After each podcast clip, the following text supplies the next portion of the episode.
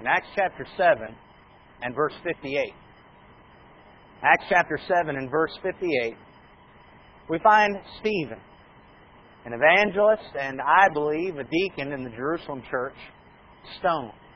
The text says, when they had driven him out of the city, they began stoning him, and the witnesses laid aside their robes at the feet of the young man named Saul. They went on stoning Stephen as he called on the Lord and said, Lord Jesus, receive my spirit. Then falling on his knees, he cried out with a loud voice, Lord, do not hold this sin against them. And having said this, he fell asleep. Saul was in hearty agreement with putting him to death. And on that day, a great persecution began against the church in Jerusalem, and they were all scattered throughout the regions of Judea and Samaria, except the apostles. Some devout men buried Stephen and made loud lamentation over him. And then we can flip over a few chapters to Acts chapter 12, and we can read in verses 1 and 2 about the apostle James as Herod had him executed. In Acts chapter 12, beginning at verse 1, it says, Now about that time Herod the king laid hands on some who belonged to the church in order to mistreat them. And he had James, the brother of John, put to death with a sword. We find here these two great workers in Christ's church martyred, executed, put to death. And yet, when that was done, apart from mourning over them and burying them, nothing else was done with. However, in between these two accounts, we can turn to Acts chapter 9. And beginning in verse 36, and we find out about a very special disciple named Tabitha. She was also known as Dorcas. And in Acts chapter 9 and verse 36, we find the amazing account about her death. It says, Now in Joppa there was a disciple named Tabitha, which translated in Greek is called Dorcas. This woman was abounding with deeds of kindness and charity, which she continually did. And it happened at that time that she fell sick and died. When they had washed her body, they laid it in an upper room. Since Lydda was near Joppa, the disciples, having heard that Peter was there, sent two men to him, imploring him, Do not delay in coming to us. So Peter arose and went with them. When he arrived, they brought him into the upper room, and all the widows stood beside him, weeping and showing all the tunics and garments that Dorcas used to make while she was with them. But Peter sent them all out and knelt down and prayed. And turning to the body, he said, Tabitha, arise.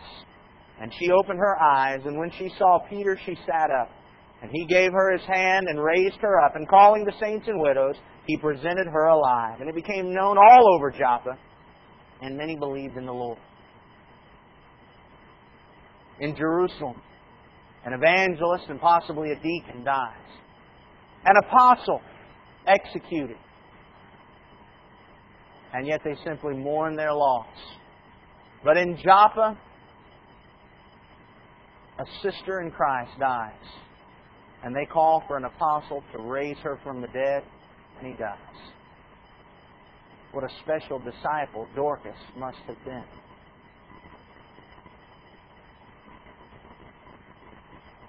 What a great asset she must have been to that church. What need she must have filled in Joppa for this prayer to be granted to them and her to be raised from the dead.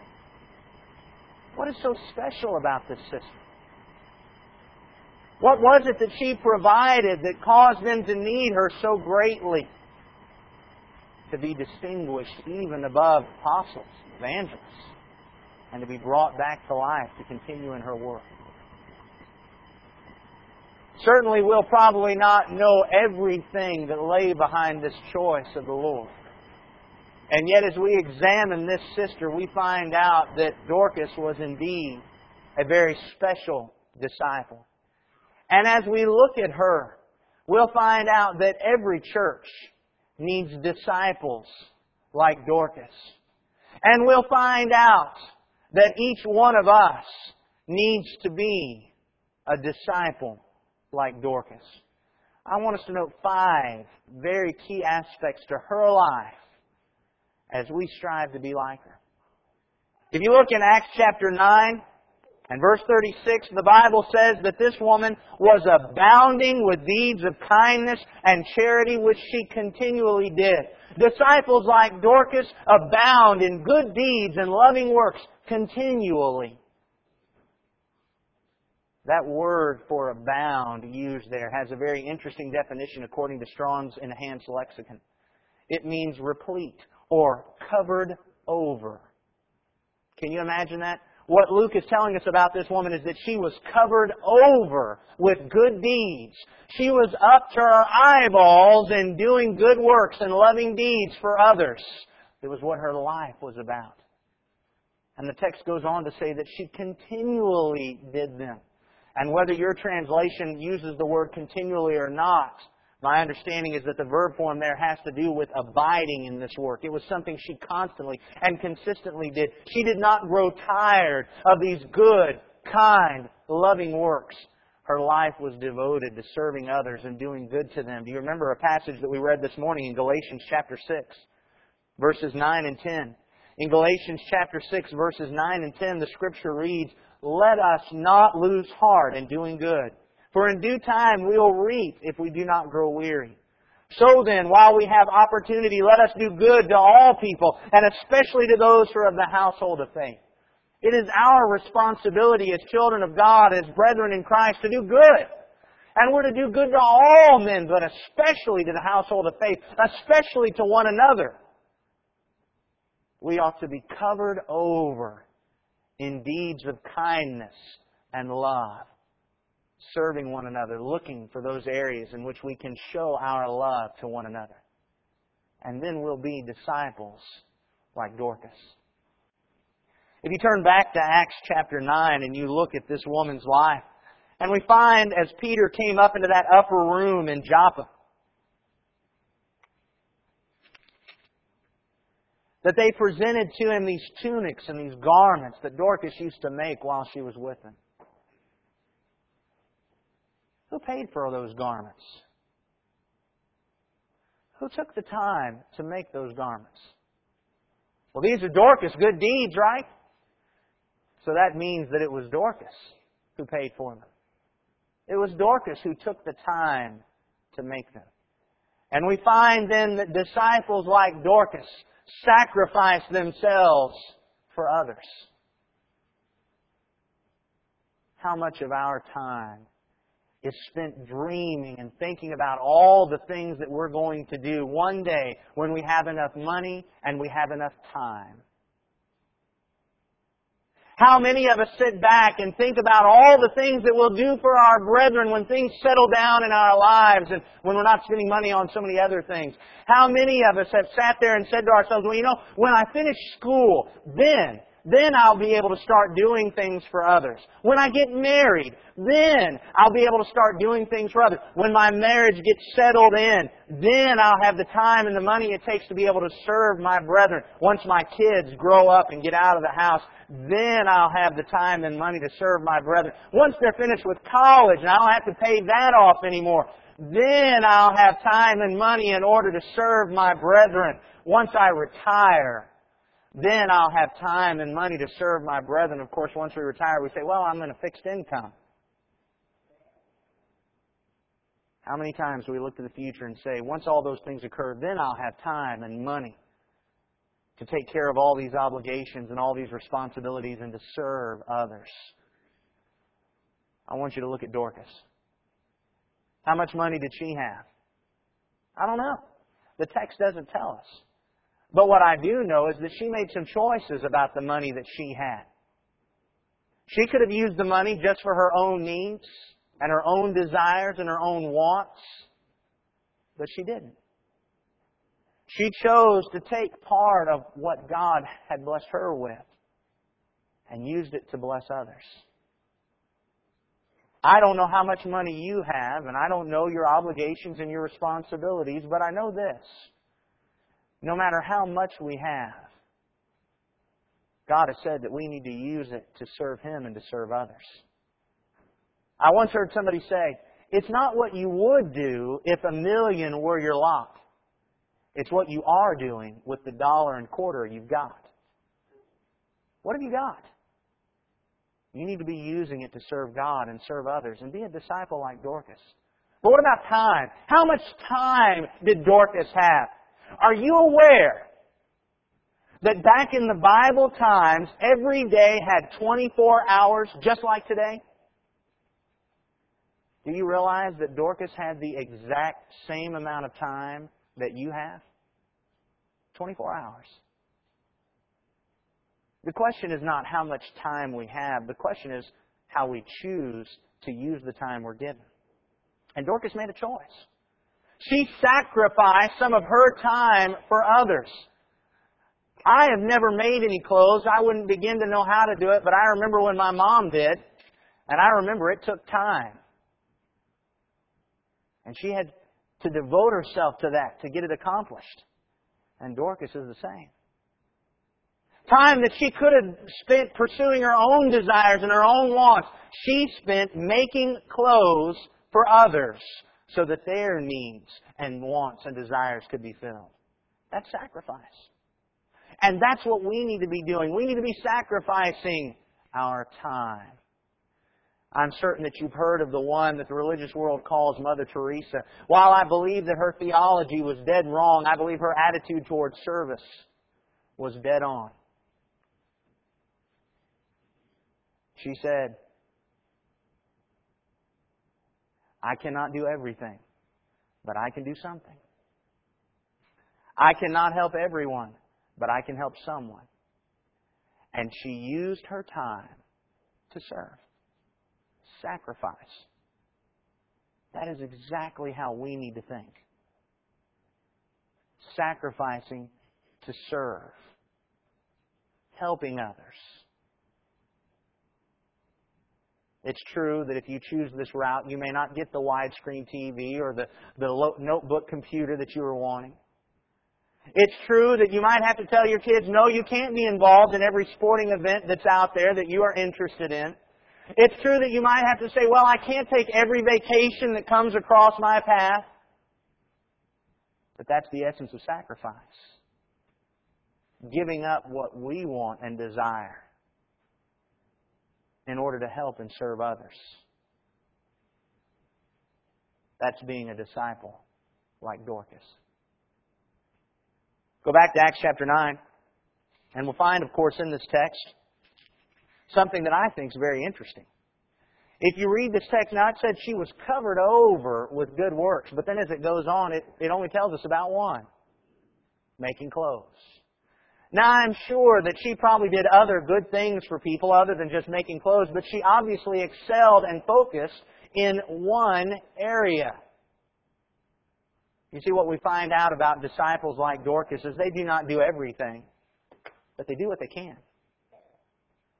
Far too often, we take a look at all the work that needs to be accomplished, and we say to ourselves, I can't do much about that.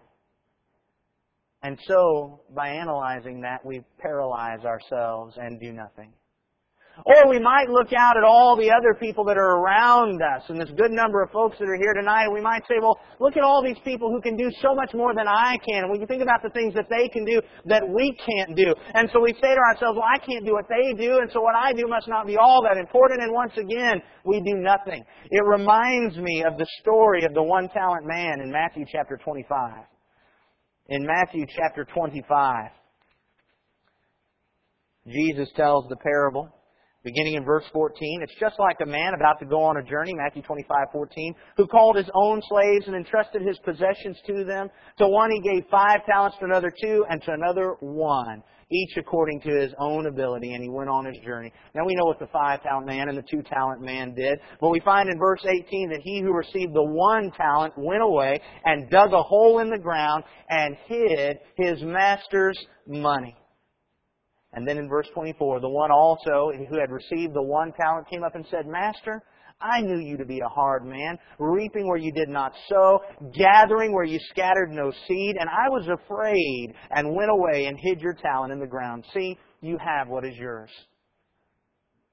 Lord, I knew that you were a judge and an exacting man and you expected so much. And I knew that I couldn't accomplish enough for you. And so here all I've got is just to give you what you gave me. But notice what the master says. His master answered and said to him, You wicked, this is verse 26, you wicked, lazy slave. You knew that I reap where I did not sow and gather where I scattered no seed. Then you ought to have put my money in the bank and on my arrival I would receive my money back with interest. Therefore, take away the talent from him and give it to the one who has ten talents. For to everyone who has, more shall be given, and he'll have an abundance. But from the one who doesn't have, even what he does have shall be taken away. He said, if you knew that I was such a hard judge, you should have at least done something. At least something. Instead of nothing. Those who are disciples like Dorcas recognize that. I've got to at least do something. No matter how it compares to others, no matter how great it might seem in the scheme of all the things that need to be done, I need to at least do something. Why do you think Dorcas made garments? I'll bet it's because she was good at it. It was something she could do. And so she did do it. What can you do? What kind of service and help can you render? Can you make clothes or fix clothes? Can you cut grass? Can you babysit? Can you clean house? Can you visit folks in the hospital or in the nursing homes? Can you write encouraging cards, make encouraging phone calls? Can you sit down with somebody and pray with them? Can you listen to them as they share their burdens with you? Can you do handyman jobs around the house? Can you teach somebody the Bible one on one? Can you teach a Bible class? Can you have people into your home and share with them in hospitality? What can you do? The list really is endless. Let me tell you, you can do something. It may not be what I can do, and it may not be what the person next to you can do, but you can do something, and disciples like Dorcas do that something. Whatever it is you can do. Serving and helping others. Disciples like Dorcas, they don't do everything, but they do what they can to serve others. Our next point is very similar to that because when we find Peter going into that upper room in Joppa, who is it that's standing there showing all the tunics and garments that Dorcas used to make while she was with him? It doesn't say that he was greeted by every disciple in Joppa. It says that he was greeted by the widows.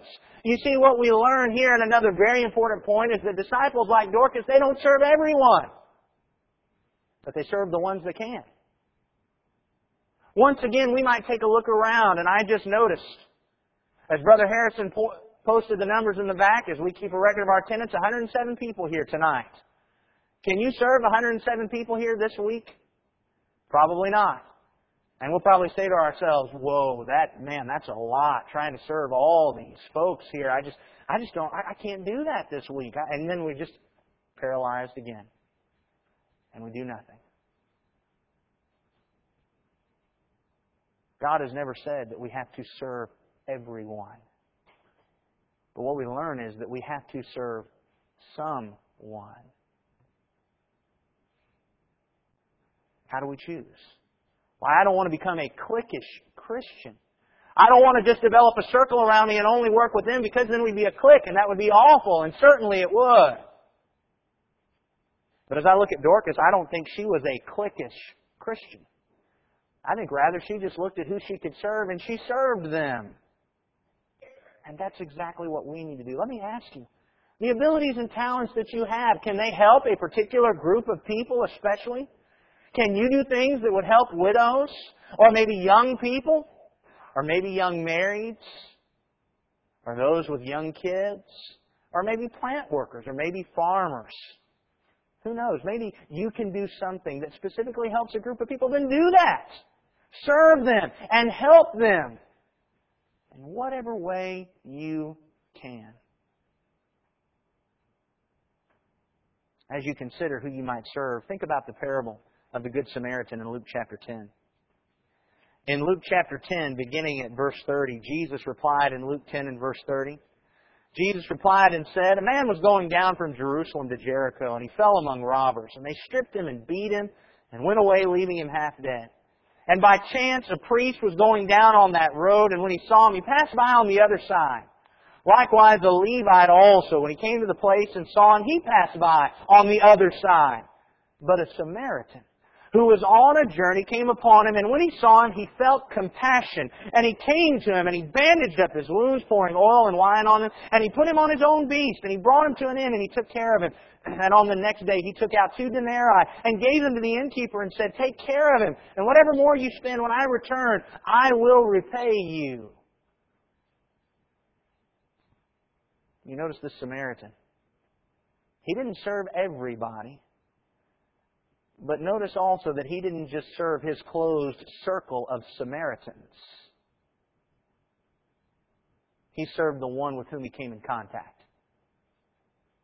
who needed it. And that's who you need to serve. The one with whom you come in contact, who you can help, who needs it. You can start tonight. Here we are around all these people. And in just a few moments, we're going to be having a dismissal prayer, and then we're all going to get up, and what are we going to do? We're going to find our best friends and start talking with them, right? How about instead, go ahead and talk to the person that's next to you, or behind you, or in front of you, and see what you can do to help them. Give them an encouraging word. Pray with them. After you get done with that, serving those with whom you come in contact, then go to your circle of friends and work with them. Start with whomever you come in contact. Disciples like Dorcas, they don't serve everyone, but they serve the ones they can. Because they realize in 1 Peter chapter 4 and verse 10, 1 Peter chapter 4 and verse 10, as each one has received a special gift, employ it in serving one another as good stewards of the manifold grace of God. That's our duty.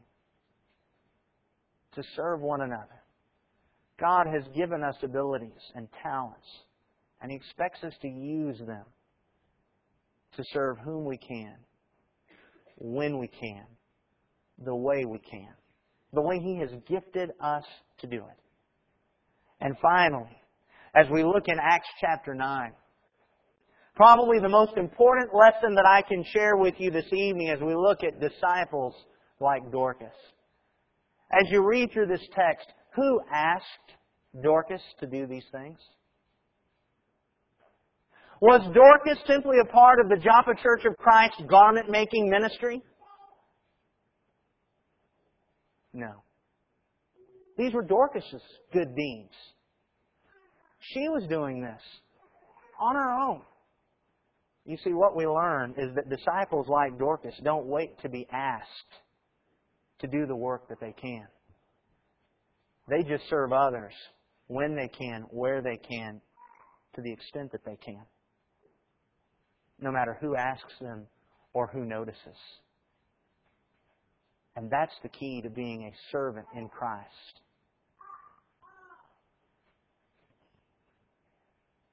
We know from Acts chapter 6, verses 1 through 6, that meeting the needs of Christian widows is certainly an authorized work of the church. There in Acts chapter 6, beginning at verse 1, now at this time, while the disciples were increasing in number, a complaint arose on the part of the Hellenistic Jews against the native Hebrews, because their widows were being overlooked in the daily serving of food.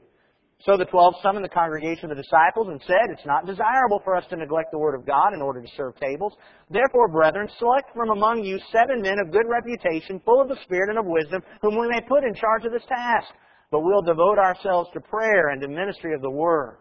The statement found approval with the whole congregation, and they chose Stephen, a man full of faith and of the Holy Spirit, and Philip, and Prochorus, and Nicanor, and Timon, and Parmenas, and Nicholas, a proselyte from Antioch. And these they brought before the apostles, and after praying, they laid their hands on them here in Jerusalem. They had widows to take care of, and they set up an organized plan that the church was running and planning and providing and paying for. And they had men within the church that were set over it. But we look in Acts chapter 9 and in Joppa and we find that's not what Dorcas is involved in. This is Dorcas doing this on her own. The headquarters for her work was not the church building, it was her house. The oversight of her work was not the elders, it was her own. She was doing this. These were her good deeds. And she was simply serving other Christians. We need to be like that. But how often do we see work that needs to be done? And we sit back and think to ourselves, I wonder when the elders are going to do something about that. You know, after all, they are our leaders in the church. Shouldn't they organize some kind of work to make sure this is accomplished? You remember what happened in Acts chapter 6? There was a work that needed to be done, and they went to the apostles. And they said to the apostles, Look, our Hellenistic widows are being overlooked. What are you going to do about it? And the apostles said, We don't have time to do anything about it. We're not going to. We have other things more important to take care of. You look to it and find men within the congregation who'll take care of it. You see, here's the fact. We go to the elders sometimes and we tell them about our great ideas and here, this needs to be done. Take care of it. And most of the time, you know what they'll do? They'll let us down and not do anything about it. Do you know why? Because just like Dorcas and just like the apostles, they can't do everything either. And so we find out in Acts 6, well, they said, go find some other men. And so what do we do? Okay, the elders aren't going to do anything about it. Well, we'll tell others. Now, maybe we'll just complain to them. Or maybe we'll hope that somebody else will go ahead and take care of this. Why not you? You see the need. You know what work needs to be done. Why not you do it without being asked? Why not be a disciple like Dorcas and just take care of the need? Can you do that? Of course you can. That's what disciples like Dorcas do. They serve when they can, where they can, who they can, to the extent they can, without waiting to be asked without waiting for a church organized ministry to be started and a plan set up by the elders or the deacons or the preacher. They just work. They just serve. Doing what they can do. And that's what we need to be like. Every congregation needs disciples like Dorcas. And every single one of us needs to be a disciple like Dorcas. You see, here's the thing that we most often forget. That when we go back into the New Testament, stories like this one and numerous others demonstrate to us that the greatest amount of work accomplished by the early church was not accomplished under the organization of local churches but was accomplished by individual Christians just doing what they could when they could without being asked. Even work. See, we get into all these debates today about what work can a church do and what work can a church not do. But we find here even work that a church can do. An individual who stepped up and said, I'm not going to wait for the church to do this work, I'm going to do something. Why'd she do it? I don't know. Why'd she choose the widows? I don't know. Now, there's no mention of a husband. Maybe she was a widow and understood their need and could help them out. Maybe her mother had been a widow, and as she was striving to help her mother realize the great need that all the other widows had. I don't know. But evidently, she had a desire to help the widows. She could help the widows, and so she did help the widows. What can you do? Where can you help? Don't wait for the elders to ask you or set up a plan. Just do it. Don't wait for all kinds of recognition and honor systems to be brought up within the congregation. Just do it. Just work. And be a disciple like Dorcas. Those are the kind of disciples that we need. Those are the kind of disciples that every congregation needs. And that's the kind of disciple that God needs you to be like Dorcas.